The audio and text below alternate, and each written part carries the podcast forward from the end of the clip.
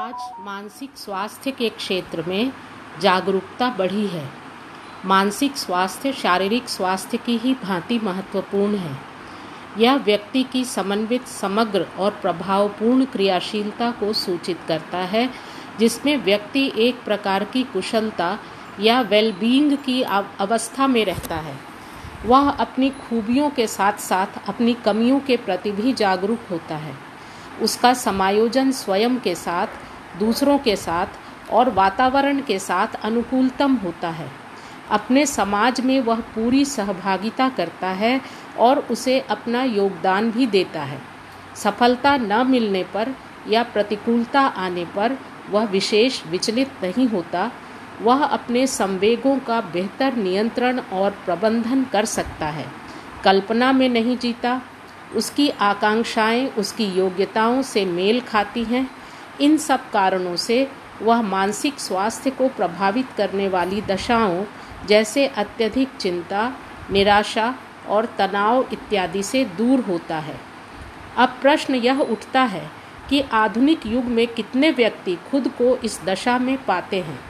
ज़्यादातर जीवन संघर्ष, सीमित संसाधन, अपूर्ण उम्मीदें और महत्वाकांक्षा, आपसी वैचारिक अंतर, भावनात्मक वंचना मान्यता प्राप्ति का अभाव जैसे अनेक कारणों से बहुसंख्यक व्यक्ति आत्म अपर्याप्तता की अनुभूति, मानसिक दबाव, कुंठा, अवसाद और निर्णय न ले पाने के कारण अंतर्द्वंद से ग्रस्त रहते हैं।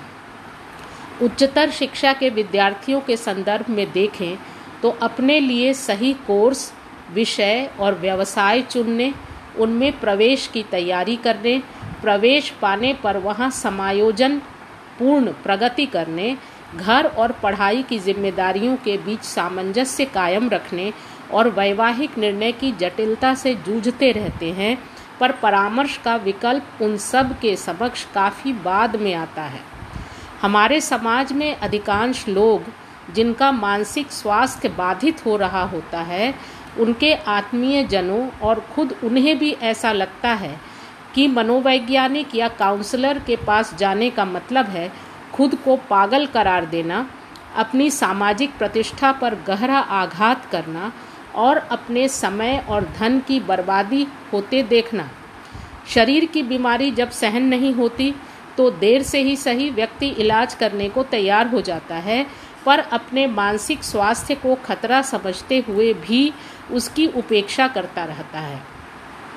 आधुनिक भौतिकवादी युग में मानसिक संतुलन को बनाए रखकर जीना आसान नहीं, इसलिए महाशक्ति अमेरिका में 2018 में चालीस दशमलव दो मिलियन वयस्कों ने मानसिक स्वास्थ्य के लिए उपचार लिया था।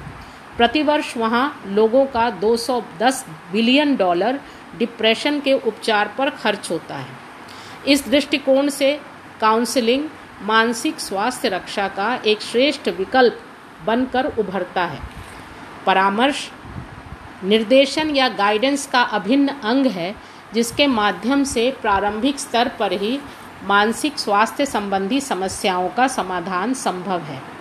यह एक तरह की सहायता सेवा है, जिसमें मनोवैज्ञानिक प्रशिक्षण प्राप्त परामर्शदाता द्वारा मनोवैज्ञानिक तरीकों का उपयोग करते हुए एक विश्वासपूर्ण वातावरण में बातचीत के माध्यम से मानसिक स्वास्थ्य संबंधी परेशानियों के कारण खोजकर समाधान के विकल्प तलाशे जाते हैं। सहायता की यह प्रक्रिया पूर्ण होने पर व्यक्ति के मानसिक स्वास्थ्य और समायोजन में स्पष्ट सुधार होता है। काउंसलिंग एक प्रकार की सेवा है, जिसके अनेक तरीके हैं और नवीनतम रणनीतियाँ या स्ट्रैटेजीज विकसित हो रही हैं। इन सब के प्रति हम सबकी सोच और सकारात्मक हो, इसके लिए आज की कक्षा एक प्रयास है। साथ ही मनोविज्ञान और शिक्षा के विद्यार्थी, जिनका स्नातक और स्नातकोत्तर स्तर पर एजुकेशनल एंड वोकेशनल गाइडेंस या गाइडेंस एंड काउंसलिंग नाम से एक वैकल्पिक विषय होता है, उनकी भी इस संदर्भ में समझ और विकसित हो सके, यह भी हमारा उद्देश्य है। परामर्श सेवा की अनंत संभावनाएँ हैं। इसका तात्पर्य दूसरों के लिए निर्णय लेना नहीं, बल्कि व्यक्ति को उसके स्वयं के बारे में और उसके वातावरण के बारे में जानकारी देकर, उसके समक्ष चयन के विकल्प प्रस्तुत कर उसे स्वयं उत्तरदायित्वपूर्ण निर्णय लेने में सहायता कर, भविष्य के लिए भी निर्णय लेने योग्य बनाना है। इसकी आवश्यकता किसी भी व्यक्ति को कभी भी हो सकती है। ज़्यादातर अकेला या समस्याग्रस्त महसूस करने पर व्यक्ति अपने विश्वास पात्र या आत्मीय के करीब होना चाहता है, उससे अपने मन की सारी बातें शेयर करना चाहता है। काउंसलर या परामर्शदाता भी परामर्श के दौरान यही भूमिका निभाता है। विशेषकर उनके लिए, जिनके अपने करीब नहीं होते, उन्हें जीवन निरर्थक लगने लगता है। पर अपनी बात कहने भर से तनाव का बोझ काफ़ी कम हो जाता है। अन्यथा मानसिक घुटन व्यक्ति के जीवन को अस्त व्यस्त कर देती है।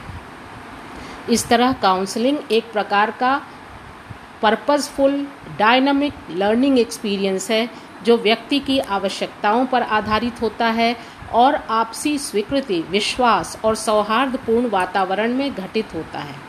क्लाइंट की व्यक्तिगत बातों की गोपनीयता कायम रखने का आश्वासन होता है। यह सहायता न सिर्फ़ व्यक्तिगत समस्याओं के संदर्भ में दी जाती है, बल्कि शैक्षिक और व्यावसायिक क्षेत्र से संबंधित चयन करने में भी मदद की जाती है। सभी क्षेत्रों में अच्छे समायोजन से ही व्यक्ति को मानसिक रूप से स्वस्थ कहा जा सकता है। परामर्श जीवन में सार्थकता दिशा और पूर्णता की अनुभूति देता है। एक सफल परामर्श के बाद व्यक्ति खुद को भी प्रेम करने लगता है और दूसरों को भी पसंद करने लगता है। उसकी नकारात्मकता में कमी होती है। परामर्श की एक बहुत अच्छी बात यह है कि इसमें प्रार्थी के साथ मिलकर समाधान पर विचार किया जाता है। उसकी सोच को परिष्कृत कर खुली मानसिकता के साथ अपनाने के लाभ समझाए जाते हैं।